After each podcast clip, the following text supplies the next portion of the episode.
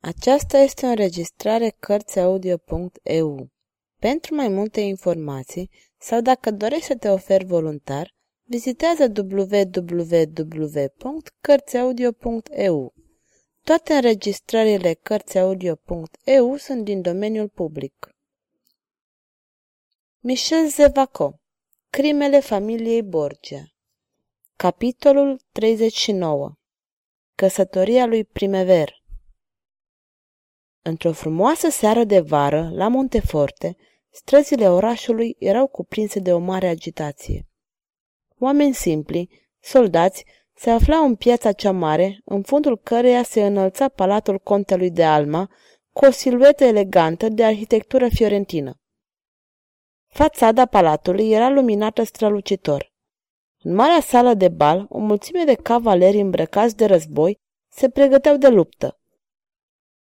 Printre ei erau și cei din catacombele de la Roma. În fundul sălii, tronul era gol. Toată lumea aștepta cu nerăbdare sosirea contelui Alma și a fiicei sale Beatrix. Un grup de cinci sau șase oameni înconjurau tronul. Prințul Manfredi, care deși împlinise 70 de ani, la chemarea contelui Alma venise imediat, războiul trebuia să înceapă. Contele Alma, vrând nevrând, era sufletul unei mari conspirații în care intraseră toți cei pe care Cezar îi deposedase de pământuri și de bunuri. Această reuniune trebuia să hotărească ultimele măsuri ce se vor lua. Un spion, întors în după miaza acelei zile, adusese vestea că Cezar a pornit în fruntea unei armate de 15.000 de oameni. Avea cu el și catapulte și tunuri de campanie. În sala de ceremonii, contele Alma era așteptat. În grupul lui Manfredi oamenii vorbeau. Contele Alma comandă. Cred că e prea mult pentru el. Poate un regiment din armata lui Cezar ar fi mai bun. Cuvintele lui care trădau neliniștea generală făcură liniște. În acel moment, ușa care se afla în apropierea tronului se deschise brusc. Toți ochii se îndreptară într-acolo. Beatrice era singură. Mulțimea rămase uluită. Ce făcea contele Alma? Uluirea se preschimbă în curiozitate când Beatrice se îndreptă către tron și se așeză. O liniște se lăsă în sală. În picioare zveltă, într-o rochie de catifea gri, Beatrice privi mulțimea cu hotărâre și siguranță. Seniori, zise ea, vă aduc la cunoștință o veste nefericită. Contele Alma a dispărut din Monteforte. La aceste cuvinte, în sală se porni un murmur lung. Trădare!" strigară câțiva șefi. Beatrice întinse mâna și se făcu liniște. Cei care se tem pot să plece. Cei care vor rămâne vor apăra cu mine încă o dată Monteforte. Ușieri, deschideți ușile. Nu ieși nimeni. Beatrice se uită în sală. Acum, zise ea, pot să spun că Monteforte va fi salvat și Italia va scăpa de despotism. Senior, vă mulțumesc. Oamenii o ascultau cu încredere și erau însuflețiți de cuvintele ei. Toți și-ar fi dat viața cu bucurie pentru primever. Sentimentele mulțimii se traduseră prin aclamații. Beatrice înțelesese că era arbitrul suveran și de necontestat al deciziilor ce trebuiau luate. Se așeză pe tronul care îi conferea titlul de șef real în absența contelui Alma. În acel moment, un tânăr mândru se ridică și cu o voce puternică spuse eu, Jean Malatesta, fiul lui Guido Malatesta, ucis la Rimini în lupta cu Cezar, declar că Italia a suferit o rușinoasă înfrângere și că trebuie să-i luăm lui Rodrigo tot ce ne-a furat. După Monteforte salvat, va urma Rimini, apoi Imola, Bologna, Piombina, orașele Urbino, Pesaro, Faenza, Comerino. Sunteți de acord ca Liga constituită azi să urmească acest cel măreț? Și după ce îl vom respinge pe Cezar la Monteforte, vom începe eliberarea Italiei? Nu se auzi decât un strigă de entuziasm. O, reluăm Malatesta, avem un șef suprem, contele Alma. Acesta a acceptat să meargă în fruntea noastră. Contele însă a dispărut. Ce a devenit, trebuie să aflăm. Și eu cred că știu ce i s-a întâmplat. Primevera a avut o tresărire de spaimă. Doi bărbați, doi pelerini, au venit la Monte Forte acum câteva zile. Nimeni nu i-a băgat în seamă. Eu l-am văzut pe contele Alma stând de vorbă cu aceștia. Am vrut să mă apropii, să văd cine sunt, ce vorbesc, apoi continuăm. Știți cine era pelerinul cu care contele Alma a stat de vorbă în taină?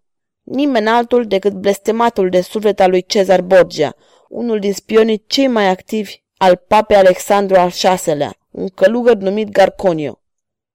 Don Garconio, exclamă Primever. Trădare! se auzi din sală tunetul adunării. Malatesta făcu un semn cu mâna. Liniștea se restabili. Adevărul nu e greu de ghicit. Contele Alma ne-a trădat. A acceptat propunerile papei Alexandru al VI-lea.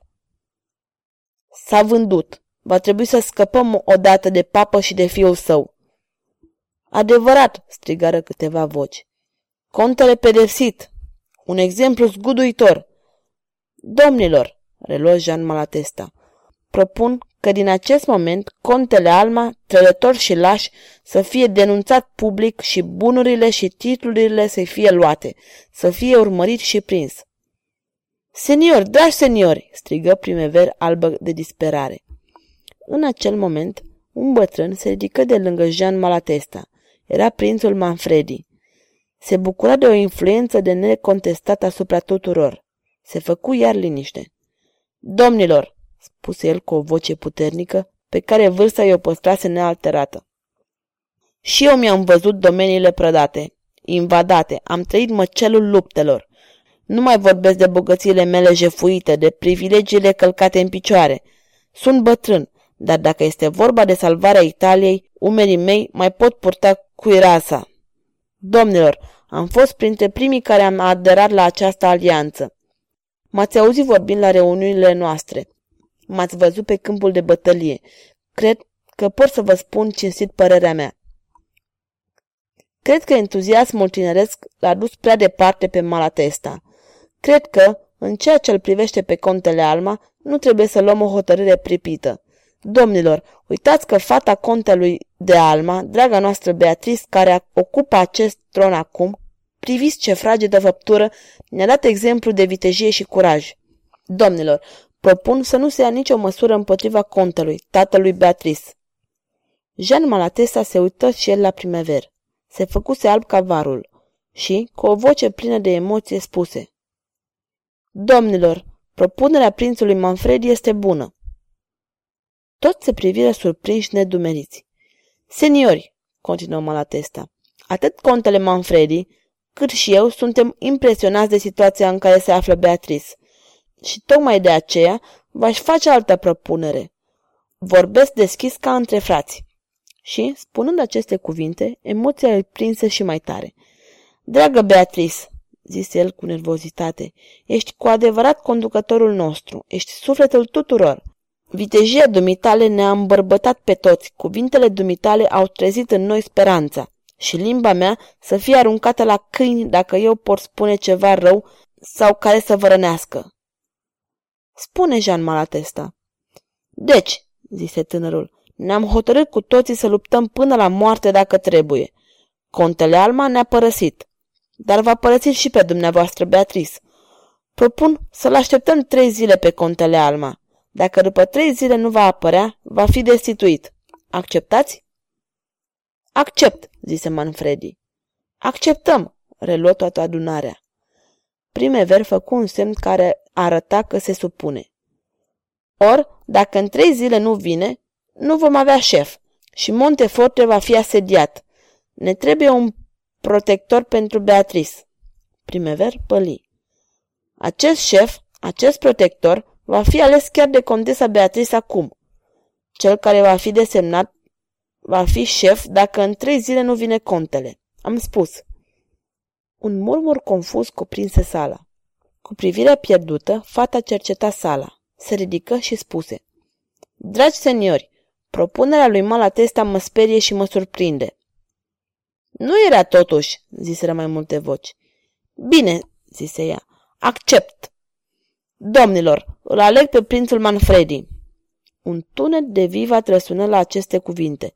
Toată lumea stima pe prințul Manfredi și alegerea făcută de Beatrice îi mulțumea. Numai doi cavaleri erau nemulțumiți. Unul era tânărul Malatesta. Prințul Manfredi se îndreptă către Beatrice și sărută mâna celei ce-i devenea logodnică. Acest sărut o făcu pe Beatrice să tresară. De ce o astfel de teroare punea stăpânire pe ea? Bătrânul o binecuvântă, apoi spuse Accept dubla onoare ce mi se face. Îl desemnez pe Valentin Ricardo ca șef al cavaleriei și Trivule de Piombina pentru a comanda artileria. Rodrigo de Imola, Jean Malatesta și Guido de Orsini pentru a forma Consiliul. Mulțimea de șefi în picioare salută cu aclamații pe primever. Patru zile mai târziu, clopotele sunau fără încetare, fanfarele cântau în fața palatului, o mulțime vorbăreață bucuroasă se îngrămădea în piață. La prânz, contesa Alma apăru în capătul scărilor și, înconjurată de doamnele de onoare, urmată de seniorii din palat, era condusă de prințul Manfredi, care îi ținea mâna. Prințul și Beatrice coborâră scările acoperite cu un covor bogat, el radios, ea palidă în rochie albă de brocart, cu o coroană de aur și coroniță de bucle blonde, semănând cu o regină care deschide o sărbătoare populară. Sărbătoarea era căsătoria ei. Sfârșitul capitolului 39